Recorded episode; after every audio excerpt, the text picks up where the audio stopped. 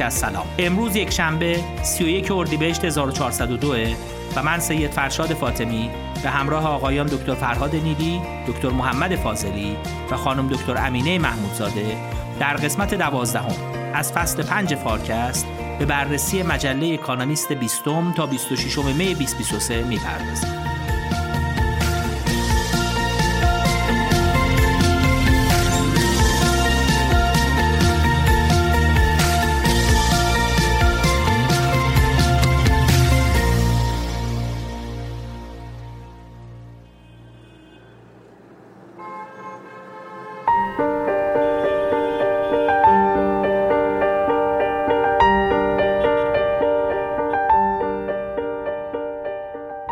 مخاطبین عزیز فارکست و دغدغه ایران. ازتون دعوت می‌کنیم تو دومین سمینار درد مشترک با موضوع غم و شادی ایرانیان که توی هشت خرداد تو دانشگاه صنعتی شریف برگزار میشه. ثبت نام کنید و حضور داشته باشید ما تو سلسله رویدادهای درد مشترک تلاش می‌کنیم دردها و دغدغه های مشترک ایرانیان رو از جنبه های مختلف اقتصادی، اجتماعی، روانشناختی، سیاسی، هویتی و تاریخی بررسی کنیم و شما می‌تونید علاوه بر شرکت حضوری در سمینارها که الان ثبت نام موضوع غم و شادی ایرانیانش در جریانه پادکست ها و ویدیوکست های اون رو از کانال های مختلف فارکست، دغدغه ایران و اکو ایران ببینید و بشنوید و دنبال کنید. حضور تو این سلسله سمینارها نیاز به ثبت نام قبلی داره و شما می‌تونید برای ثبت نام به وبسایت درد مشترک که آدرسش تو کپشن همین پست نوشته شده مراجعه کنید. ما از حضورتون خوشحال و دلگرم به ادامه مسیر میشیم.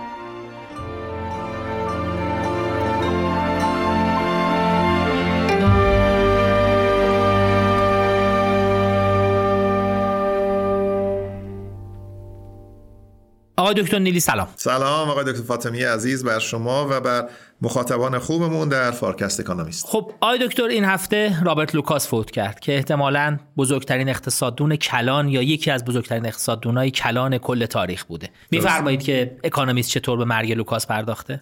آره رابرت لوکاس یا باب لوکاس در واقع 15 می 2023 در 85 سالگی چشم از جهان بست و پنج روز بعدش اکانومیست منتشر شد. بنابراین جفا بود اگر در این شماره اکانومیست به لوکاس پرداخته نمی‌شد.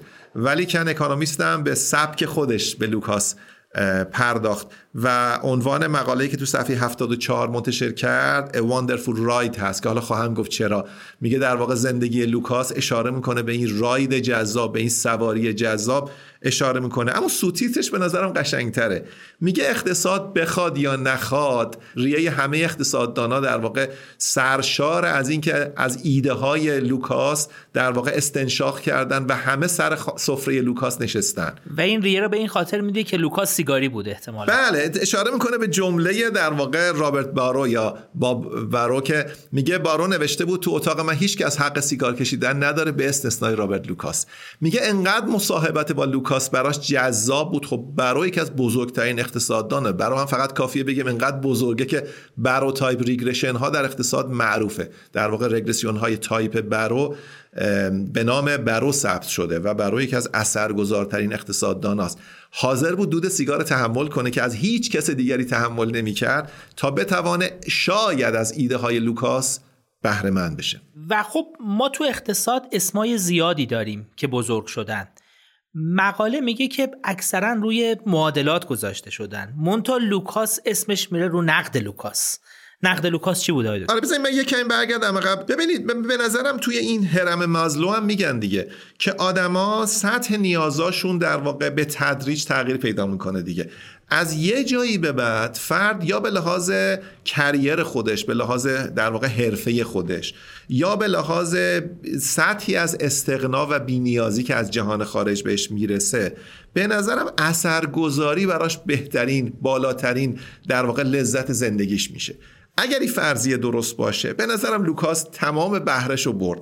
یعنی از نظر گستره‌ی اثرگذاری که بنا به اقرار اکانومیست و به نظرم بنا به اقرار همه کسانی که یه در یه واحد اقتصاد کلان گذراندن لوکاس بر همه اقتصاددانان و از طریق آن اقتصاددانان بر همه اقتصادها اثرگذار بود. این از نظر گستره. از نظر عمق اثرگذاری کارهایی که لوکاس وارد شد کاری کرد که در واقع اثر ماندگار گذاشت. و از نظر در واقع گستره کارایی هم که کرد کار لوکاس خیلی اثرگذار بود. اما جالبه که در واقع اثرگذارترین کار لوکاس جزء اولین کارهاش بود. مقاله سال 1974ش که به نام نقد لوکاس معروف شد. نقد لوکاس در واقع ظاهرش خیلی ساده است. به نظرم خیلی سهل و ممتنه نقد لوکاس اینه. در واقع نقد به مدل ساختاری کینزیه. میگه وقتی شما یه مدل از یک اقتصاد یه مدل درست می‌کنید مجموعه‌ای از معادلاته که بخشی از معادلات معادلات رفتاری است یعنی مردم در قالب خانوار در قالب نیروی کار در قالب مصرف کننده در قالب سرمایه گذار در قالب پسنداز کننده من باید رفتار اینها رو مدل کنم. و رفتاری که مدل میشه بر اساس داده هایی است که از رفتار گذشته اینها در واقع من جمع آوری کردم. در پاسخ به سیاست هایی که اینا مشاهده کردن. میگه وقتی شما چنین مدلی ساختید انتظار نداشته باشین. این مدل بتوانه در مورد هر نوع هیچ گونه تغییر سیاستی به شما پاسخگو باشه. چون تغییر سیاستی چیزی است که اینا تجربه نکردن و رفتارشون در پاسخ به آنچه که تجربه نکردن قطعا متفاوته با چیزی خواهد بود که تجربه کردن. پس نقد می‌کند. در واقع تکنیکلی نقد می‌کند مدل های ساختاری کینزی رو. اما به نظرم نقد می‌کند هر نوع رفتار گذشته نگر رو که بر اساس اون بخوایم یک تحول آتی رو ببینیم. و جالبه که نقد لوکاس در واقع متحول کرد اقتصاد کینزی رو. و اقتصاد کینزی بازنویسی شد بر اساس نقد لوکاس و از دلش در واقع انتظارات عقلایی بیرون آمد. یعنی شما لوکاس را اگه بخوایم از لحاظ مدرسه فکری دسته بندی کنیم یه اقتصاددون کینزی می‌دونید یا یه اقتصاددون نوکلاسیک؟ نه لوکاس که در قلب دانشگاه شیکاگو قطعا کلاسیکه. لوکاس در واقع منتقد اقتصاد کینزی است اما میگم نقدش هم نقد ساختاری بود. کل اقتصاد کینز بازنویسی شد بر اساس نقد لوکاس و جالبه. فروتنی لوکاس به نظرم خیلی جالبه. در مصاحبه که باش می‌کنن بعد از دریافت جایزه نوبل که زندگی نامه خودش رو بگه میگه احتمالا این اثرگذارترین مقاله‌م بوده. و اما سارجنت و والاس هم خب همینه گفتن دیگه. انقدر راحت از کنار چنین چیزی میگذره. اکانومیست هم دقیقا همینو میگه. میگه این اثرگذارترین کار لوکاس بود. لوکاس بعد از این خیلی کار بزرگی انجام داد.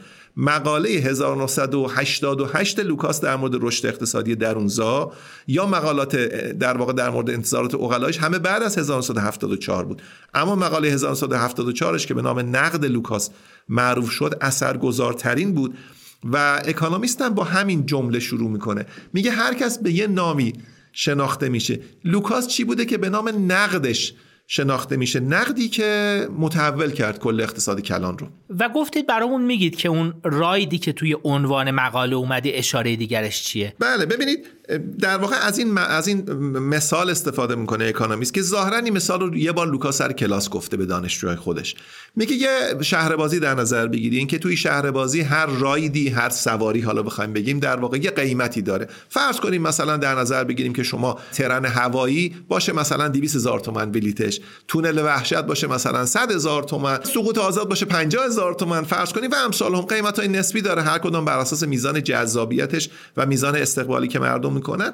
و توکنی که شما بیرون می‌گیرید بلیتی که وارد میشید مثلا 500 هزار تومن شما یه میلیون تومن می‌دید که بتونید چند بار از این رایت استفاده کنید. طبیعتا اونایی که توان پرداخت راید خیلی جذاب که گرونترین راید هست رو ندارن میرن تو صف بقیه راید ها میستن دیگه. میگه حالا فرض کنید که یه دفعه اعلام میشه که هر بلیتی دو برابر ارزشی که روش نوشته قیمت داره. چه اتفاقی میفته مردم تمام رایت هایی که نه سر ارجحیت بلکه از سری که توانشون استطاعتشون نداشتن انتخاب کرده بودن از صف همین رو در میان میرن تو رولر کاستر میستن چون از همه جذابتر بوده دیگه.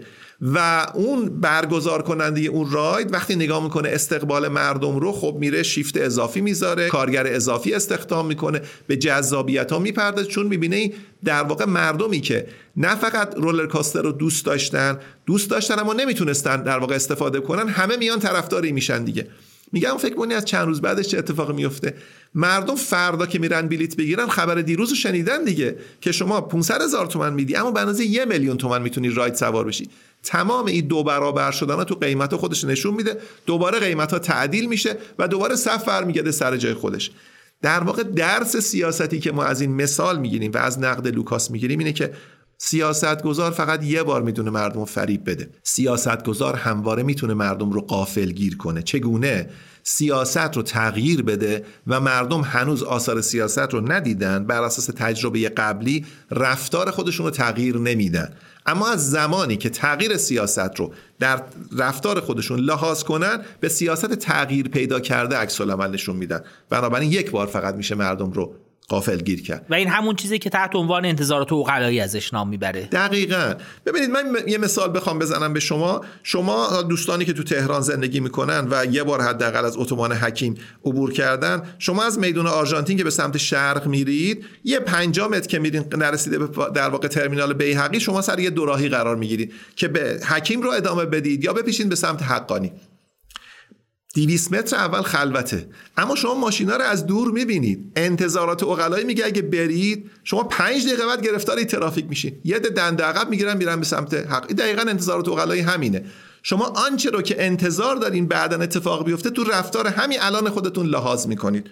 بنابراین نمیشه بیشتر از این فریب داد. مگری که شما یه کاری کنین مردم وقتی می‌خوان بپیچن نبینن. سیاستگزار همین کارو می‌کنه. مردم نبینن که سید خندان ترافیکش خیلی وحشتناکه. مردم نبینن که از مصلا به بعد ترافیک. بله سیاستگزار کاری کارو می‌کنه اطلاعات نمیده آمار منتشر نمی‌کنه مبهم حرف می‌زنه. همه گیج میشن. اما اگر مردم ببینن فقط یه بار فریب می‌خورن. یه بار میرن ببینن چه خبره میپیچن سمت حقانی میرن. آقای دکتر فرمودید بجز موضوع انتظارات عقلایی یه contribution خیلی مهمم در مورد رشد داره. مقاله 88 که اشاره کردید. میشه بفرمایید اون چی بوده؟ آره ببینید چون در واقع سال 88 مثلا نمی‌دونم از 86 به بعد 1986 به بعد چند تا اتفاق بزرگ تو اقتصاد کلان افتاد. پل رومر مقاله اول خودش رو داد. که رومر هم دانشجوی لوکاس بوده. بله. 88 لوکاس مقاله خودش رو داد و مقاله چند تا مقاله بعدی که منتشر شد. خب بالا مقاله لوکاس الان دیگه فرصت نیست واردش بشیم که راجع به نقش سرمایه انسانی اثر سرریز سرمایه انسانی بر رشد اقتصادی است. اما لوکاس یه جمله خیلی معروف داره. میگه در واقع اگه کسی نگاه کنه ببینه کره چی شد که موفق شد. و فیلیپین چه کار کرد که موفق نشد؟ اصلا یه مقاله داره Making a Miracle. چگونه میشه معجزه ساخت؟ میگه معجزه کره جنوبی رو چرا در فیلیپین نمیشه تکرار کرد؟ میگه چرا مصر نمی‌توانه کاری بکنه که اندونزی کرد؟ چرا نمیشه در یک کشوری سیاستی رو اجرا کنیم که در یک کشور دیگه موفق جواب داده؟ بعد اینجا و جمله معروف خودشون میگه. میگه اگه نگاه کنیم که اثر این سیاست ها بر زندگی مردم چقدر بزرگه میگه نمیشه به هیچ چیز دیگه ای شما فکر کنید. یعنی نشون میده لوکاس وقتی اینگیج شد وقتی درگیر شد در مسئله رشد و توسعه اقتصادی گفت چیزی به این مهمی به این اهمیت در جهان وجود نداره. وقتی واردش بشین دیگه نمیشه ازش خارج بشین.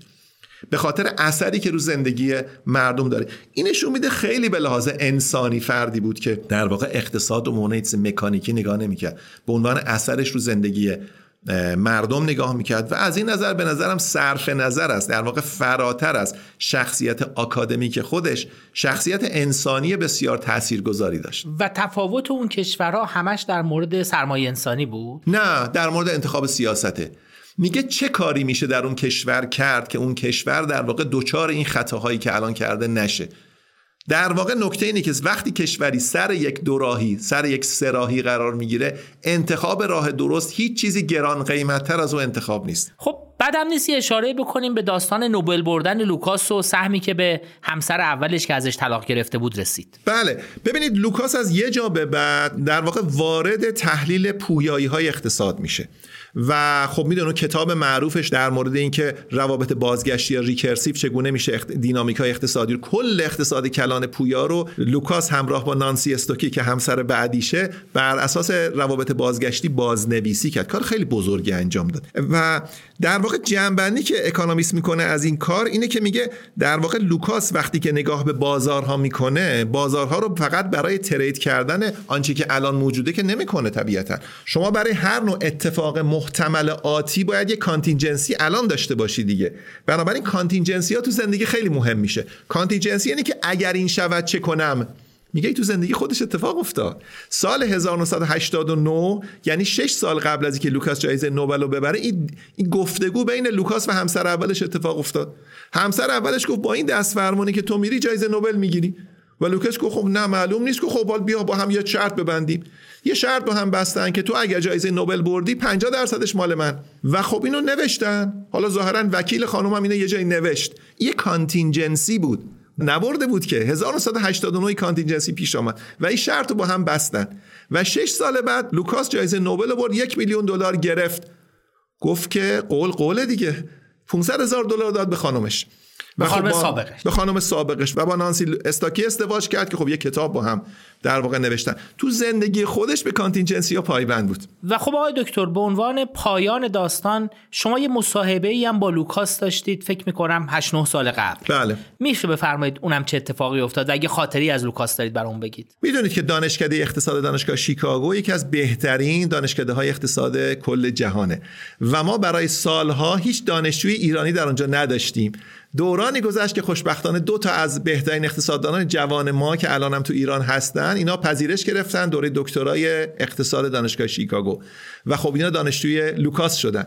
و بعد از یه مدت تماس با اینا گرفته شد که آیا می‌تونین کمک کنین که رابط لوکاس یه مصاحبه داشته باشه با ما در مورد اقتصاد ایران؟ و خب دوستان کمک کردن ولی خب لطف لوکاس بود. در سن سال 1391 28 اسفند 1391 روزهای آخرین روز کاری 1391 به همت مجله تجارت فردا ما یه مصاحبه داشتیم با لوکاس. خیلی هم مشکل بود زمان. نه با اسکایپ می‌شد مصاحبه رو برگزار کرد اونا به لحاظ فنی. و لوکاس فروتنانه متواضعانه پذیرفت همه مشکلات و صوتی ما باش در واقع مصاحبه کردیم.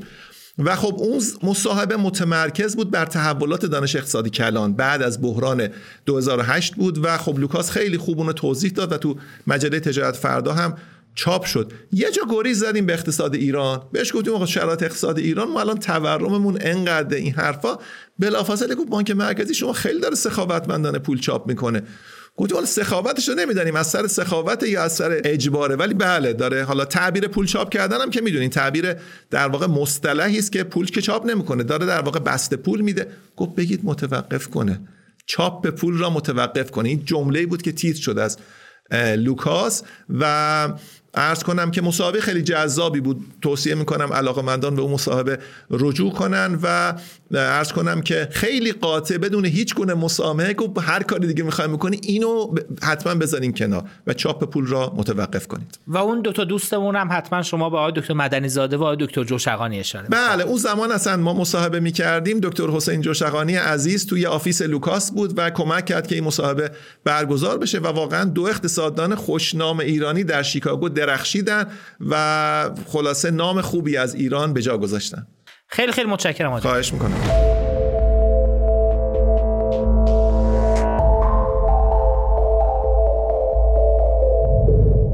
آقای دکتر فاضلی سلام. سلام آقای دکتر فاطمی. امروز کدوم مقاله برامون انتخاب کردید؟ یه مقاله ای داره اکونومیست تحت عنوان چگونه جلوی یک جنگ جهانی سوم رو بگیریم یا جلوگیری از یک جنگ جهانی سوم. یه مصاحبه خیلی مفصلی است با هنری کیسینجر. هنری کیسینجر الان چند سالشه آقای دکتر؟ به مناسبت 100 سالگیش باهاش گفتگو کردن و خیلی جالبه که اکونومیست می‌نویسه که این مصاحبه 8 ساعت بوده و این آدمی که خب به عنوان می‌دونین مدرس دیپلماسی قرن 19 هم تو دانشگاه بیشتر کار کرده. اون کتاب مشهور دیپلماسیش که به فارسی هم ترجمه شده در دو جلد عمدتا همین بحث دیپلماسی قرن او تاریخ دیپلماسی در اصل و یه بخش مهمش قرن 19 و بعدم که مشاور امنیت ملی بوده بعدم که وزیر خارجه آمریکا بوده و خودش معمار خیلی از روابط در دنیای سیاست خارجی از جمله رابطه چین و آمریکا. الان که نگاه می‌کردم یه جمله توی کارنویس به چشمم خورد که نوشته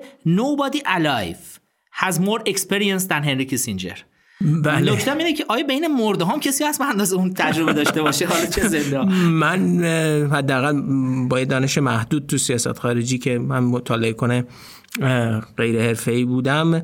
نمی‌دونم من نش نمی‌شناسم کسی که بیشتر از هنری کیسینجر تو حوزه سیاست خارجی کار کرده باشه. و میفرمایید بهمون که اصل مقاله در مورد چیه؟ ببینید اصل مقاله هر کس کتاب چین کیسینجر رو خونده باشه که چند سال پیش به فارسی ترجمه شد یا حتی این اواخر کتابی که درباره هوش مصنوعی به فارسی هم ترجمه شد کتابش درباره آینده انسان و هوش مصنوعی. می‌دونه که کیسینجر شاید تو دو دهه گذشته خیلی به این مسئله پرداخته. آینده رابطه چین و آمریکا چی میشه؟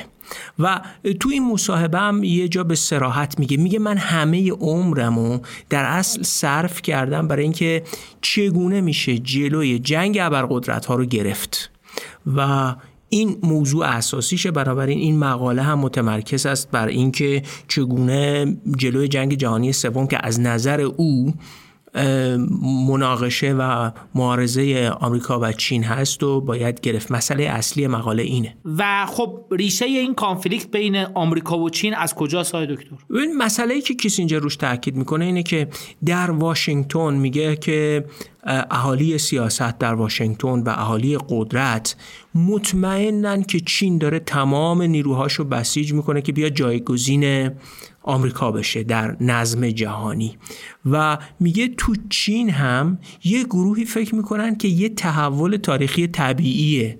یعنی خود کیسینجر بارها این داستان رو نوشته پل کندی دیگران این داستان رو نوشتن که امپراتوری هلندی ها بوده بعد بریتانیایی ها جایگزینشون شدن بعد امریکایی ها اومدن جایگزین بریتانیایی ها شدن و چینی های همچین تصوری ممکن داشته باشن که در یک نظم طبیعی تاریخی به هر حال ابرقدرت ها افول می‌کنن و ما جایگزینشون میشیم. بنابراین آمریکایی ها فکر می‌کنن اونا می‌خوان جایگزین بشن و چینی ها هم میگه در پکن هم قاطعانه فکر می‌کنن که آمریکایی ها هر کاری می‌کنن تا مانع از این بشن تا چین به اون اهدافش برسه. میگه این ریشه اون مناقشه بزرگیه که ممکنه تاریخ بشریت رو تغییر بده و اساسا بشریت رو نابود کنه. به صراحت از سرنوشت بشریت حرف می‌زنه. و حرفش اینه که چین و آمریکا پنج تا ده سال فرصت دارن تا به یه نقطه‌ای برسن که در چارچوب یه همکاری مانع از این مواجهه بین دو ابرقدرت بشن. این اون کور هسته مرکزی این مقاله است. و مکانیزمی برای این در از همکاری تعریف می‌کنه که مثلا بیشتر اقتصادی یا سیاسی؟ تو دو سه نقطه جاهای مختلفی رو میگه که چین و آمریکا با هم درگیری دارن.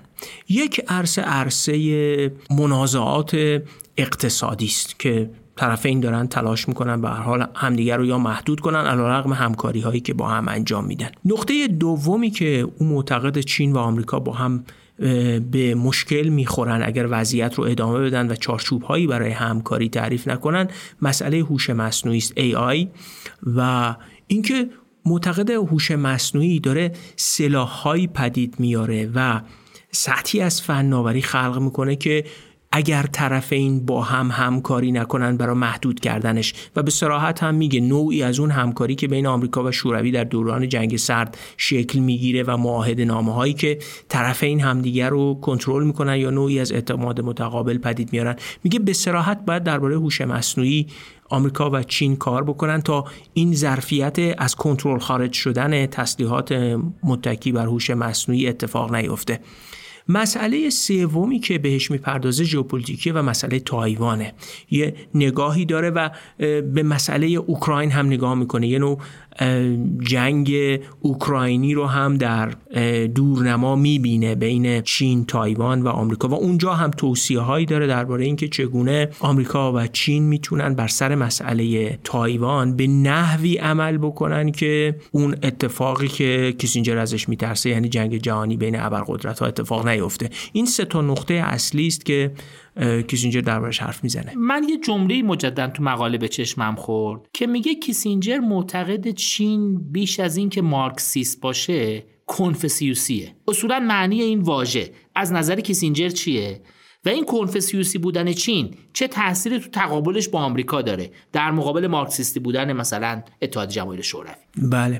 ببینید وقتی شما چین رو مارکسیستی تصور کنید یک اردوگاه تخاصم با سرمایداری رو تصور می‌کنید که هیچ وقت سر سازگاری نداره.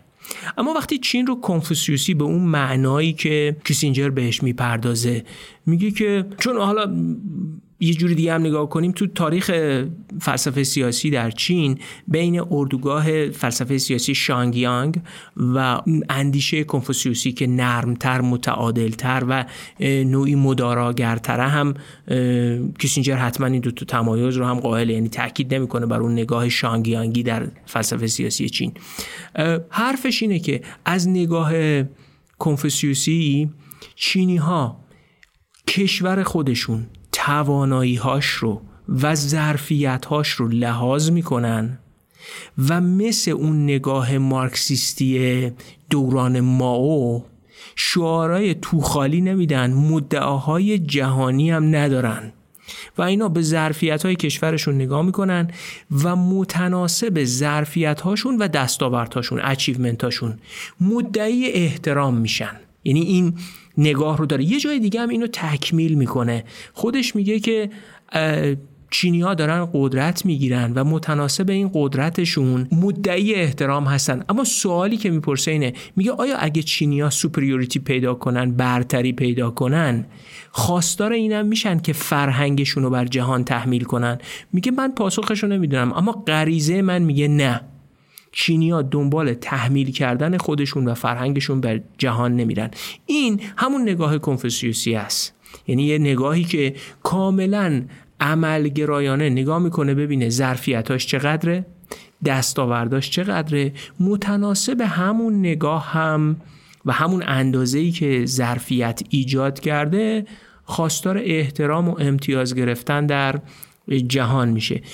در اصل کیسینجر به نظر من تو این گفته داره میگه که این مخاسمه ضروری نیست و اجتناب ناپذیر هم نیست. به این معنا از اون نگاه مارکسیستی یه نوع هزاره گرایانه یه نوع تخاصم نهایی بین سرمایهداری و مارکسیسم هم دور میشه و تو این نگاه کنفوسیوسی ظرفیت یک نوع کمپرومایز و سازش بین چین و آمریکا رو هم می‌بینه. تو اون کتاب چینش هم زیاد به این پرداخته. و به نظر میاد تو دعوای آمریکا و چین اون بخشش که سیاسیه نقش تایوان خیلی خیلی مهمه.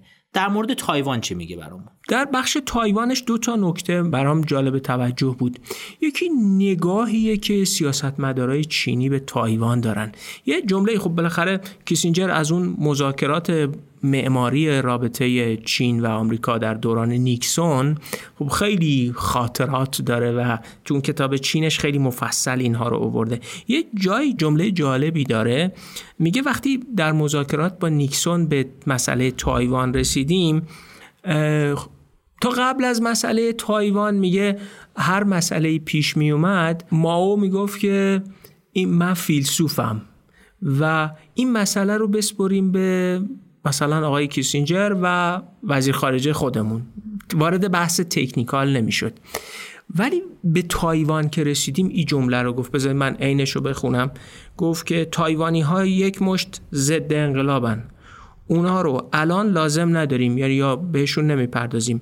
ما می‌تونیم 100 سال منتظر بمونیم. یه روزی سراغشون رو می‌گیریم میریم سراغ مسئله تایوان بالاخره. ولی اون روز خیلی دوره. یعنی سیاستمدار چینی از همون لحظه می‌تونه برای یک مسئله مثل تایوان که به امنیت ملی حیثیت چین وابسته است بگه من 100 سال صبر می‌کنم.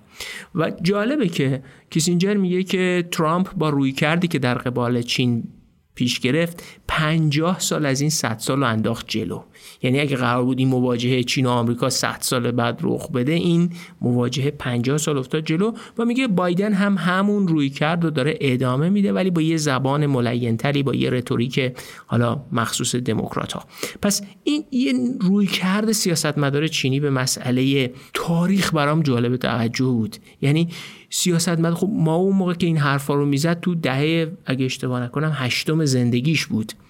و می‌گفت وقتی صد سال می‌تونیم صبر بکنیم گویی این پیوستگی در تاریخ سیاسی چین و این برنامه دار بودن حزب کمونیست و این خیلی چیز جالبی که آدمی این گونه حرف بزنه. نکته دومی که درباره تایوان کیسینجر میگه و جالب توجهه این که میگه دو تا کشور باید یه راه حل میانی پیدا کنن. امریکایی‌ها نمی‌تونن از تایوان عقب بشینن بدون اینکه باعث ضعف تو بقیه حوزه هاشون هم بشه. یعنی اگه از تایوان عقب بشینن حیثیت جهانیشون تو عرصه های دیگه هم ضربه می‌خورن. برای خیلی راحت نمی‌تونن از تایوان کنار برن. چینی ها هم که همه رؤسای جمهورشون گفتن که این بخشی از سرزمین چین ما نمی‌تونیم کوتاه بیایم. پس مسئله مسئله خیلی پیچیده است و اینجاست که وقت اون راهکاری که کیسینجر مطرح می‌کنه یه راهکار بینابینیه. میگه اول باید دمای تنش آورد پایین. این دما خیلی بالا رفته. خب حتما کیسینجر وقتی در این حرفو می‌زنه سفر خانم نانسی پلوسی به تایوان تو ذهنش هست که دما رفته بالا. بعد باید به تدریج اعتماد ساخت و بعد رفت روی روابط مؤثر کار کرد و خلق کرد. می‌خوام اینجا یه نتیجه بگیرم. خیلی برام جالب بود. حتی کیسینجر هم در نقطه آغاز نگاه به مسئله تایوان راهکار نداره. او چیزی که داره روش داره. می‌دونین؟ یعنی سولوشن نداره. ولی می‌تونه پراسیجر رو تعریف کنه. پراسیجر اینه که اول دمای تنش رو بیارید پایین. دو بعد اعتماد خلق کنید. حالا اینکه چجوری اعتماد خلق کنیم این احتمالا خیلی کانتکستچواله و بسته به زمینه. ببینید چجوری می‌تونید با هم کار کنید و بعد برین رو راهکارهای موثر ارتباط با هم کار کنید. هر کسی اون کتاب چینش رو خونده باشه و گزارشش از نوع دیپلماسی که خودش پیش رفته تا رابطه چین و امریکا رو در دهه هفتاد بازسازی بکنه می‌تونه کاربست عملی این روشمندی در سیاست خارجی رو ببینه. من فکر می‌کنم این بخشش خیلی درس آموز هست برای دیپلماسی در ایران که این روش مهمتر از راهکاره. یعنی راهکار محصول اون روشیه که شما به کار می‌گیرید. حالا جالبه با اینکه خب کیسینجر خیلی عملگراست مشهور به این حوزه. حتی تو این متن اشاره می‌کنه که عملگرایی رو از هندیا یاد بگیرن. حالا میگم به نگاهش به هندیا چیه. ولی جالبه آخرش وقتی میسه به مسئله چین و مدیریت کردن اینکه جنگ جهانی سوم رخ نده بازم بر همین روشه تاکید می‌کنه. مثلا پیشنهاد می‌کنه که یه شورایی از مشاوران در دو کشور شکل بگیره که اینا مستقیم به هم دسترسی داشته باشن. خیلی راحت بتونن با هم ارتباط بگیرن. تا مثلا روابطشون مختل نشه distort نشه واردش نویز واردش نشه. همون کاری که خود کیسینجر هم می‌کرد دیگه. الان تو مقاله عکسش با برژنف هست و با ماو هست. با ماو یعنی هست. تلاش می‌کرد با در از در اوج جنگ سرد صحبت کنه با آره در اصل می‌دونی خطوط ارتباط رو باز می‌ذاره. نکته دوم یه جمله خیلی جالب داره برای خواننده فارسی می‌تونه جالب باشه. میگه که من باشم میگم آقای رئیس جمهور امریکا برو به مستر پرزیدنت چین بگو که من و تو باید با هم کار کنیم. چون فقط من و تویم که می‌تونیم صلح در جهان رو به خطر بندازیم. آینده بشریت میشه ببین اگه از موضع دیدین گاهی اوقات مثلا وقتی میگیم مسائل سیاست خارجی در ایران حل کنیم بعد یکی میگه خب تو راه حل چیه؟ جالب آقای کیسینجر حتی من نمی‌دونم واقعا تو این هشت ساعت مصاحبه کیسینجر چی گفته. اما اگه خلاصه آنچه که کیسینجر گفته همین سه صفحه چهار صفحه ای باشه که اکونومیست منتشر کرده کیسینجر solution راه حل نهایی نمیده. میگه روش اینه. روش اینه برید گفتگو کنید برید حرف بزنید. آقای رئیس جمهور تویی که می‌تونی بری به رئیس جمهور چین بگی که بیا با هم کار کنیم در از خط و باز کن. خط رو باز کن. وقت سر خط که باز کردی می‌تونی درباره هوش مصنوعی هم حرف بزنی می‌تونی در مورد تایوان هم حرف بزنی و توی یه مسئله ای که برای دوتاتون حیثیتی شده نه چینی ها می‌تونن بگن تایوان بخشی از ما نیست و نه امریکایی ها می‌تونن به راحتی از تایوان کنار بیان. اون وقت باید توصیه های جزئی هم میده جالبه در موضوع تایوان میگه که چینی ها که سر تایوان کوتاه نمیان آمریکایی هم که گزینه ای ندارن. بنابراین اون چیزی که باقی میمونه اینه که یه حرفای جذابی به مردم بزنین که بتونین راضیشون کنین مسئله رو حل کنید. یعنی یه مسئله ای که چگونه نه تو کوتاه اومده باشی نه چینیا.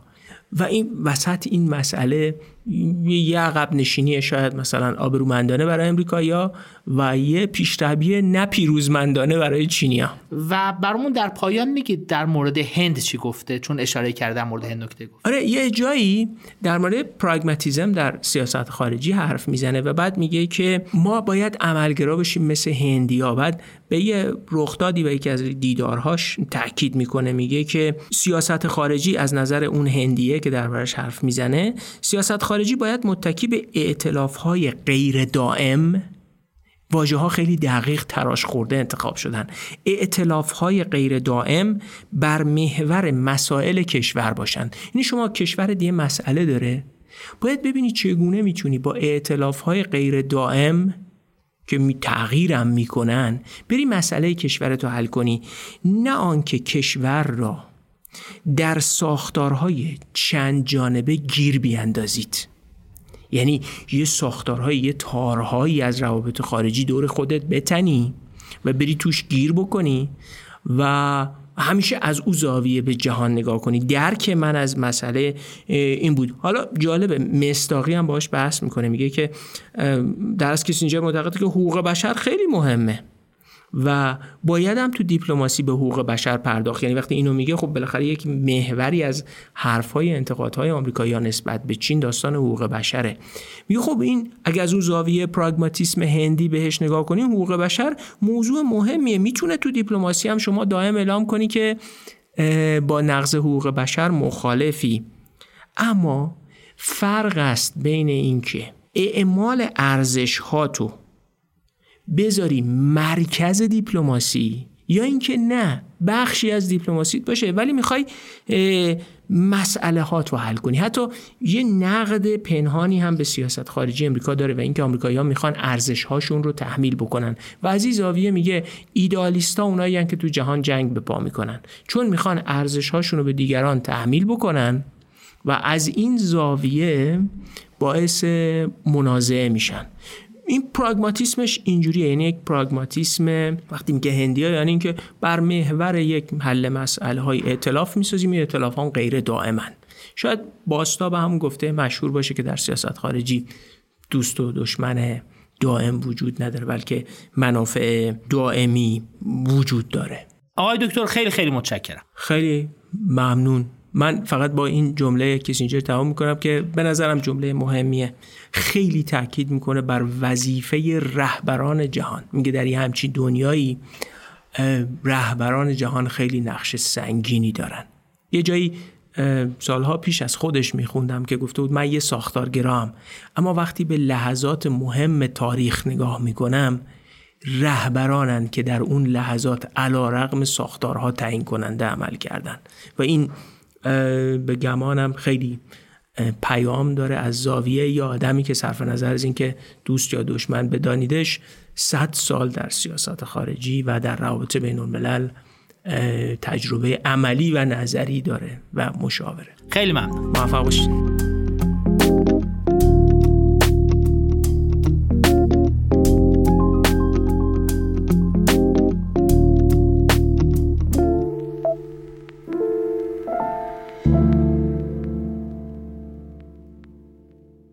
امروز من برای مخاطبین فارکست مقاله انتخاب کردم از اکانومیست این هفته که در صفحه هفتاد اکانومیست اومده تحت عنوان The End of LIBOR پایان نرخ لایبور.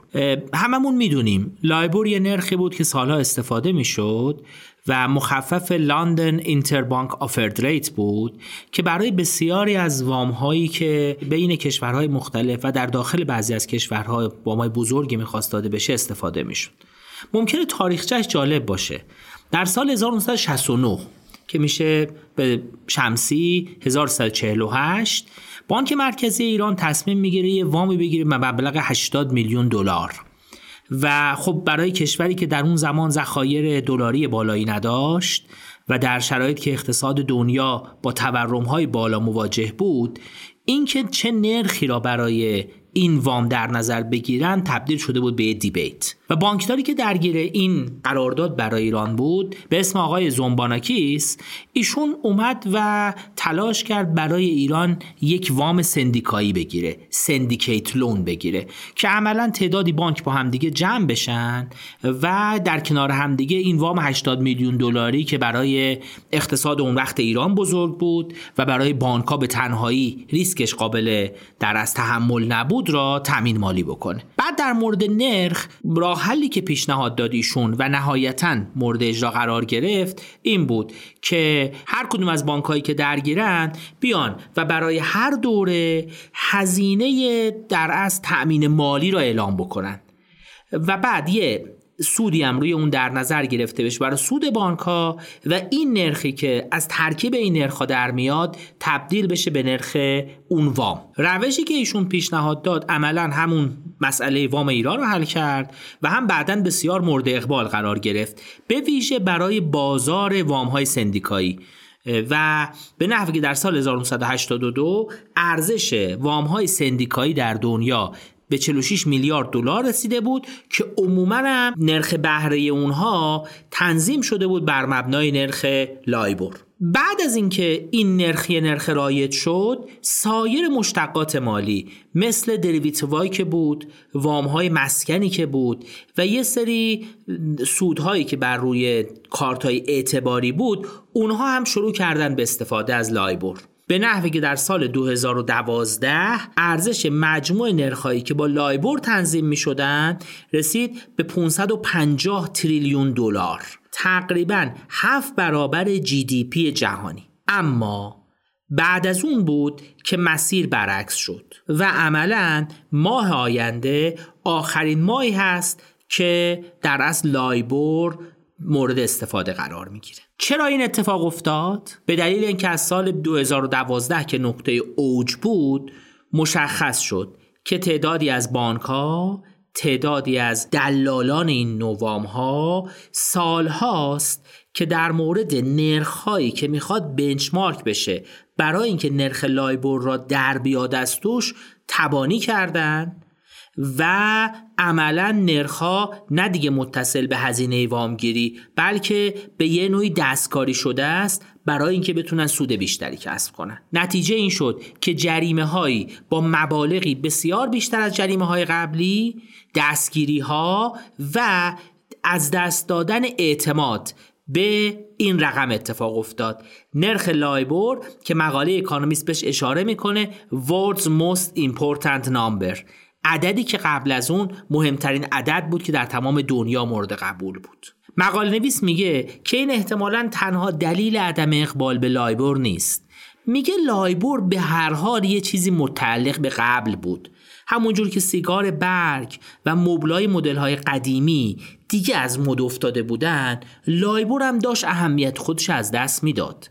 تو دوره بحران مالی 2007 تا 2009 در بازارهای بین بانکی interbank lending ا دیگه کلا لایبور داشت نقش خودش از دست می‌داد و نتونست به اون منشأ قابل اعتماد برای نرخ که قبل از اون قرار داشت برگرده. و جمع این دو تا نکته هم تبانی ها و اون موارد خلافی که اتفاق افتاد در تعیین نرخ و هم از دست دادن موضوعیتش باعث شد که در سال 2017 رگولاتورهای مختلف تو جاهای مختلف دنیا و به طور خاص توی آمریکا اعلام بکنن که لایبور به تدریج از بازار وام بین بانکی و بازار مالی دنیا حذف خواهد شد. حالا الان این سوال پیش میاد که چی می‌خواد جای لایبور رو بگیره؟ چون بالاخره بازار وام ها وجود داره. پاسخ جایگزین برای لایبور یه ترکیبی هست. از 5 تا نرخ سود در مورد 5 تا ارز اصلی دنیا. چهار تا نرخ اوورنایت روی دلار پوند ین و فرانک سوئیس و نرخ کوتاه مدت یورو ترکیبشون جایگزین نرخ لایبور شده برای وام های در اصل. بزرگی که می‌خوان یه نرخ پایه داشته باشن که لزوما وامدهی بلند مدت با نرخ ثابت اتفاق نیفت. نکته اصلی نرخ اینه که تعیین این نرخ ها بر مبنای هزینه های واقعی مبادلات مالیه و نه بر مبنای اظهار چند تا بانک. یعنی در از نرخهایی است که بر مبنای عرضه و تقاضا تو بازارهای کوتاه مدت و اوورنایت اتفاق میافتند حالا این نرخهای کوتاه مدت یا نرخهای شبانه چیه؟ نرخهای شبانه نرخهایی هست که بین زمانی که در هر روز بازار مالی بسته میشه. تا فرداش که مجددا می‌خواد بازار باز بشه بانکهایی که با کمبود منابع روبرو هستن می‌تونن با این نرخ از سایر بانکها و بانک مرکزی قرض بگیرن. یعنی عملا بانکهایی که لانگن. بانکهایی که منابع دارن به بانکهایی که شورت شدن یا کمبود منابع دارن با این نرخ تو اون بازار وام میدن. اتفاقی که میفته به واسطه اینکه این نرخ بر مبنای تعداد زیادی transaction تعداد زیادی مبادله بین بانک ها در میان امکان دستکاری تو نرخ که توی لایبور اتفاق افتاده بود دیگه توشون قابل تکرار نیست. و دو تا از این نرخ ها نرخ شبانه دلار و نرخ شبانه فرانک سوئیس نرخ های بازار ریپو هستند که مربوط به وام هایی هست که بر مبنای زمانت هایی انجام شده که اون زمانت ها اوراق قرضه دولتی هن. در از کلترالشون اوراق قرضه دولتیه به جای اینکه بر مبنای سپرده های بانکی باشه. و این عملا بازتابیه از تغییر سیستم های مالی از سیستم های مالی بر مبنای سپرده به سیستم های مالی بر مبنای بازار. و البته جمع شدن نرخ لایبور و مهاجرت به این نرخ جدید لزوما یک کار ساده نیست. به هر حال پیچیده است. نرخ‌های لایبور بسیار مورد استفاده بوده از سال 2017 یک بار به سال 2021 اجازه دادن که نرخ ادامه پیدا بکنه و مجددا تا 2023 یعنی تا همین ماه آینده این مسئله مجاز دونسته شده. به خاطر اینکه حجم قرارداد خیلی زیادن. همین الان هنوز 74 تریلیون دلار قرارداد بر مبنای لایبر دلار وجود داره. که حتی بعد از اینکه این deadline نهایی برای نرخ لایبر تعیین شده همچنان این قراردادها ادامه پیدا می‌کنن. کنگره آمریکا به فدرال ریزرو اجازه داده که دخالت کنه و قراردادها را از لایبر به نرخ شبانه بهره دلار یا هر آلترناتیو دیگه ای که می‌تونه منتقل کنه مگر اینکه خود طرفین اون قرارداد در مورد یه نرخ دیگه با همدیگه چیکار کنن توافق کنن. و نهایتا ممکنه برامون جالب باشه. ببینیم خود آقای زنباناکیس چی گفته. ایشون که البته الان فوت کرده در سال 2016 گفته که ما فرض می‌کردیم که با یه سری جنتلمن مواجهیم که اونا نرخ را دستکاری نمی‌کنن. اما به نظر میاد وقتی بازار بزرگتر و بزرگتر شده حجم پولی که درگیر بوده به اندازه که دیگه اون آدمایی که ما فکر می‌کردیم قابل اعتمادن قابل اعتماد نبودن. و عملا خود مبدع این نظریه هم قبول کرده توی مصاحبه با بلومبرگ که لایبر به دلیل مکانیزمی که بر مبنای gentleman word بوده و بر مبنای اعتماد به شرافت یه سری آدم بوده به دلیل بزرگ شدن بازارش و اینکه به هر حال حجم پولی که توش بوده غیر قابل توجه بوده قابل تداوم نبوده و لایبر شکست خورد. نکته اصلی اینه که الان یه نرخی داره جایگزین میشه که دیگه لایبور به عنوان یه نرخ پایه وجود نداره. نرخهایی هست که جایگزین نرخ لایبور میشه برای وام های بین بانکی و وام های دنیا و نهایتا که نکته که برای مخاطبین ما هست اینه که لایبور دیگه از نظام مالی دنیا حذف شده و البته با دوره 6 ساله که برای تموم شدن قراردادهایی که بر مبنا لایبر بود اجازه داده شده بود و الان دیگه زبان صحبت کردن در مورد نرخهای بین المللی برای دریافت وام. دیگه نرخهای شبانه ارزهای مختلف هست که مورد استفاده قرار می‌گیره. خانم دکتر محمود زاده سلام. سلام خدمت شما و شنوندگان عزیز فارکست. خانم دکتر امروز برامون چه مقاله آماده کردید؟ مقاله دوئت بخشودگی بدهی که صفحه ده اکانومیست 20 می 2023 چاپ شده. خیلی ممنون خانم دکتر. چی میگه؟ منظورش از دوئت چیه؟ چه همخوانی اتفاق افتاده توی بخشودگی بدهی ها؟ به نظرم لغت دوئت رو به تنه آورده. صورت مسئله اینه که بدهی کشورهای آفریقایی به صورت خاص کشورهای آفریقای زیر صحرا با توجه به روند تاریخی که تا الان داشته به یه حد واقعا بحرانی رسیده. به نسبت بالای 50 درصد جی دی پیشون شده که شاید در مقایسه با کشورهای توسعه یافته عدد کوچکی باشه. ولی با توجه به توان تولیدی خودشون و نرخ بهره که باید پرداخت بکنن واقعا رقم بزرگیه. و الان یه گفتگویی بین طلبکارای مختلفشون شکل گرفته که چجوری با اینا تعامل بکنیم. آیا اصلا تجدید ساختاری در بدهی ها صورت بگیره؟ به این معنی که بیایم بگیم که خیلی خوب من بخشی از مثلا فرض کنید هزینه های این بدهی رو میپذیرم من طلبکار بخشی از زیان رو قبول می‌کنم ولی شما در یک زمان دیرتری یا با یک اقساط متفاوتتری یا با یک نرخ بهره دیگری این توانایی داشته باشید که بتونید در ادامه پول من رو به من برگردونید. معمولا وقتی که چند تا طلبکار وجود داره حالا چه طرف معامله یه شرکت بخواد باشه چه بخواد یه کشور باشه اگه بخواد تجدید ساختاری صورت بگیره اون طلبکارهای متفاوت باید بتونن با همدیگه روی موضوعی به اجماع برسن. و خب اگه به اجماع نرسن عملا تجدید ساختار بدهی ها به تعویق میفته اون شرکت یا کشور تحت فشار بیشتری قرار می‌گیره چون همینطوری هی بهره بالاتری باید پرداخت بکنه و توان تولیدیش داره کاهش پیدا می‌کنه. و این طرف هم که خب اینا انگار سر دو نفر که دارن سر یه تومه که داره آب میشه با هم دعوا می‌کنن این دو نفر هم که دارن با هم دیگه دعوا می‌کنن.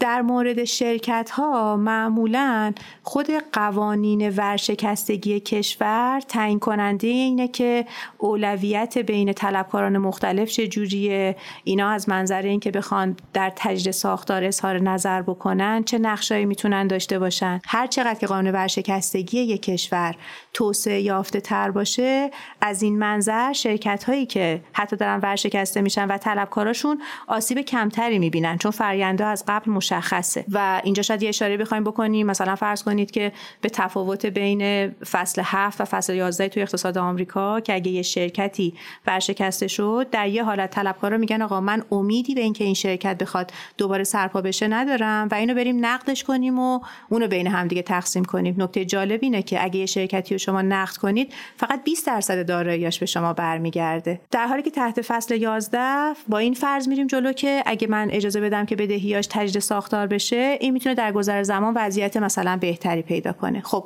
حالا اگه یه کشور دیگری باشه که از منظر قانون ورشکستگی این دوتا موضوع رو مشخص نکرده باشه شرکت ها و طلبکاراشون دچار مشکل میشن. اجازه بدید که من پرانتز مربوط به شرکت ها رو ببندم و برگردم به مسئله در واقع کشورهای آفریقایی. خب ما در سطح بین المللی چنین قوانینی نداریم که بخواد مثلا رابطه بین یک کشور و طلبکاراش رو تبیین بکنه.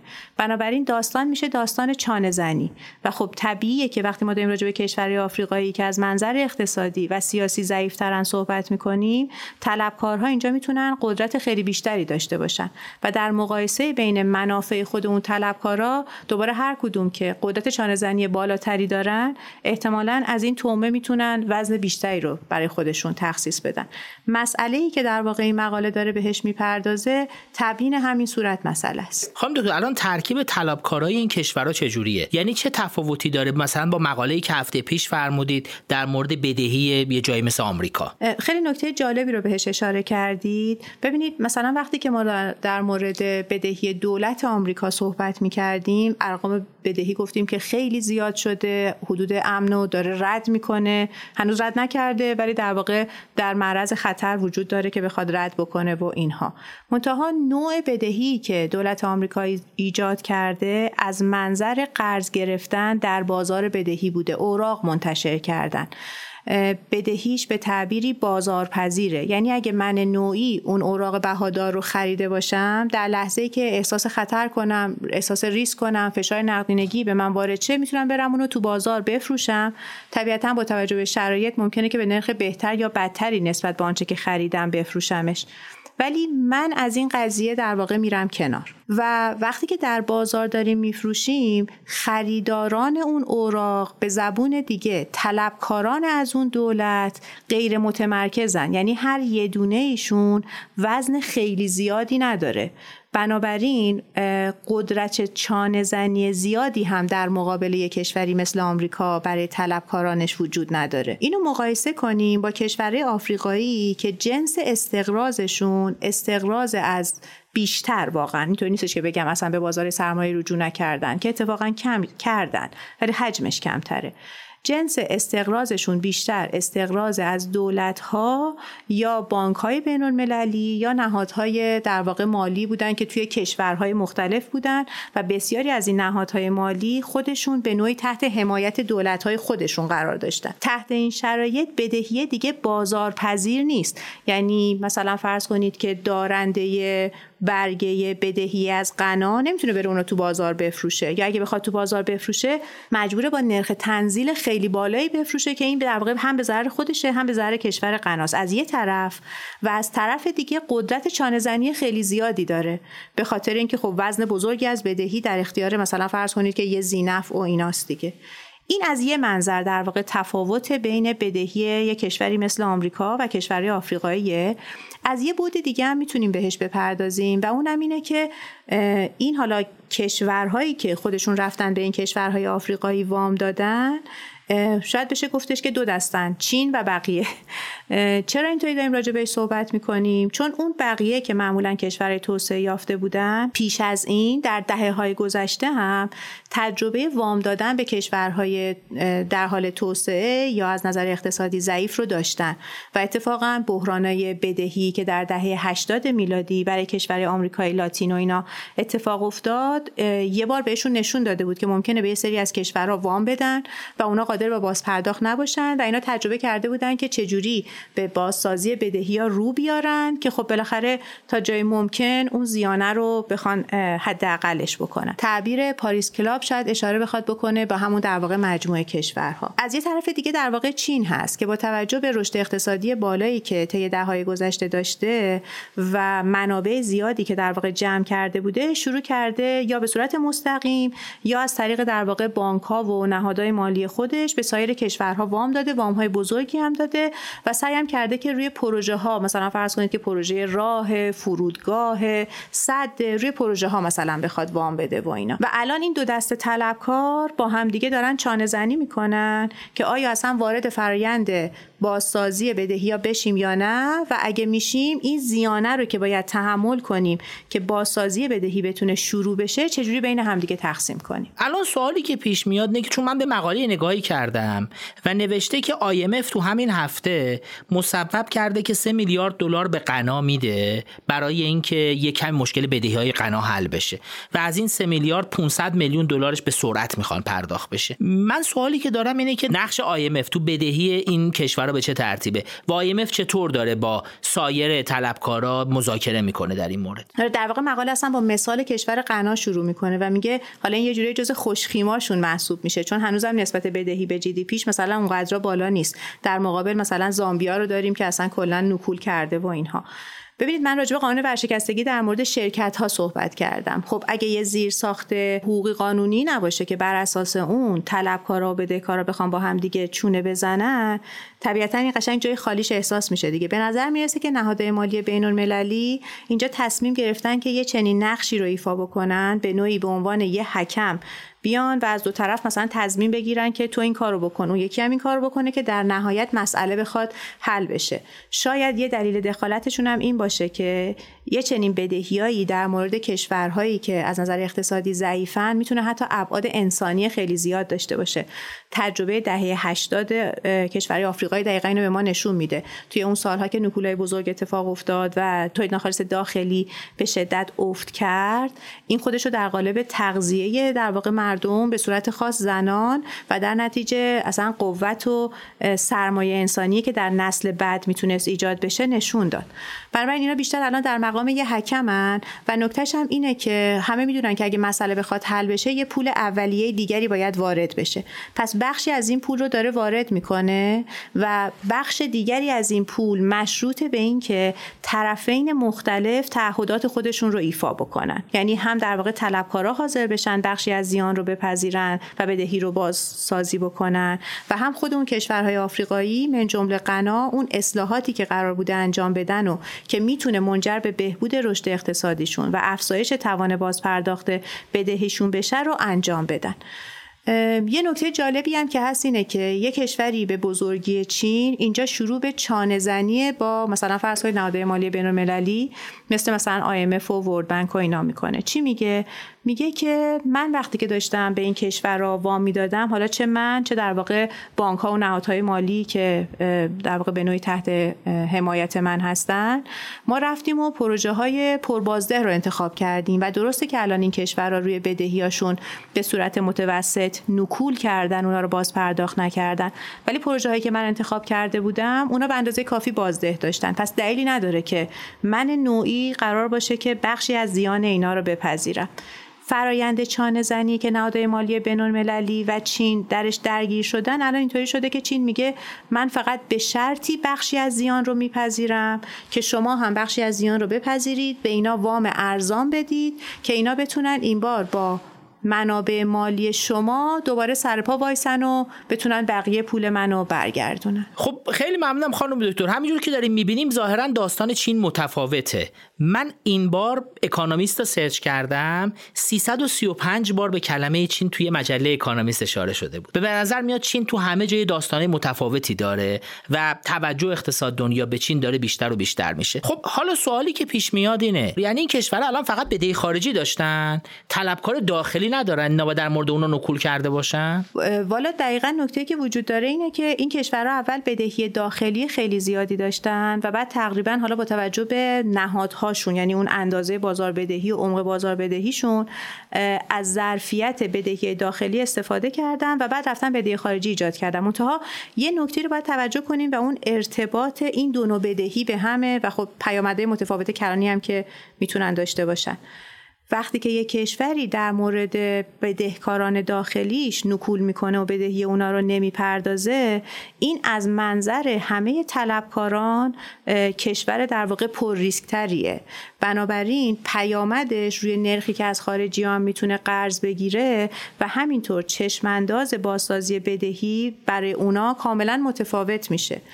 اینه که مثلا میگن که کشورهایی که می‌خوان برن قرض بگیرن حتی مثلا فرض کنید حتی به یه زبون دیگه نه که بدهی ایجاد کنن. حتی کشورهایی که می‌خوان سرمایه‌گذاری مستقیم خارجی داشته باشن اول باید تعاملشون رو با خود شهروندان خودشون درست بکنن و با اونا در واقع رفتار قابل اطمینان قابل پیش بینی داشته باشن و بعد مثلا رجوع بکنن به کشورهای دیگه. چون کشورهای دیگه وقتی می‌خوان اینا رو ارزیابی کنن به ادعاهاشون نگاه نمی‌کنن به عملکردشون در مورد خود اون کشورها نگاه می‌کنن.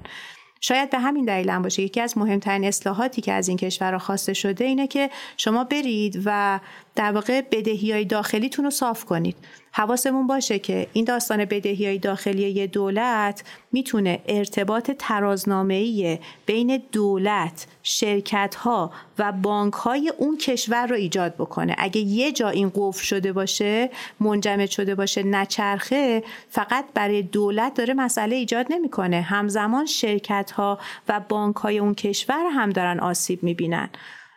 با این نگاه اگه ما می‌خوایم که کشور بتونه دوباره فعالیت کنه تولید کنه رشد کنه که بتونه بدهی خارجیشو پاسخگو باشه باید اول مسئله داخلی خودش رو حل بکنه. این حالا تو حالت حدیشه که کشور نکول کرده. طبیعتا اگه کشور نکولم نکرده باشه و فقط به یه سری در واقع مشکلاتی در اجراییات خورده باشه باز هم نگاه همینه. یعنی اصلاح روابط و فعال کردن ارتباطات ترازنامه ای در اولویت قرار داره. خیلی ممنونم خانم دکتر. ممنون از شما.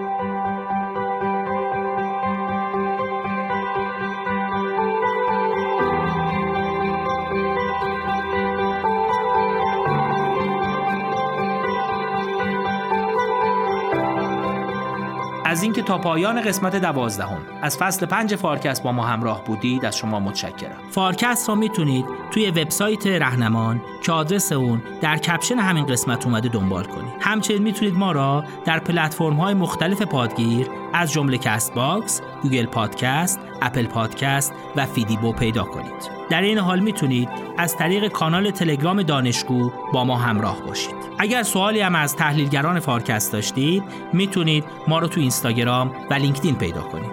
همچنین اگر تمایل دارید از فارکست و محصولات اون حمایت مالی کنید می‌تونید از طریق لینک حامی باش که در زیر بنر همین قسمت درج شده اقدام کنید. من سید فرشاد فاطمی هستم. به همراه تیم فارکست روز و روزگار بهتری را برای شما آرزو دارم.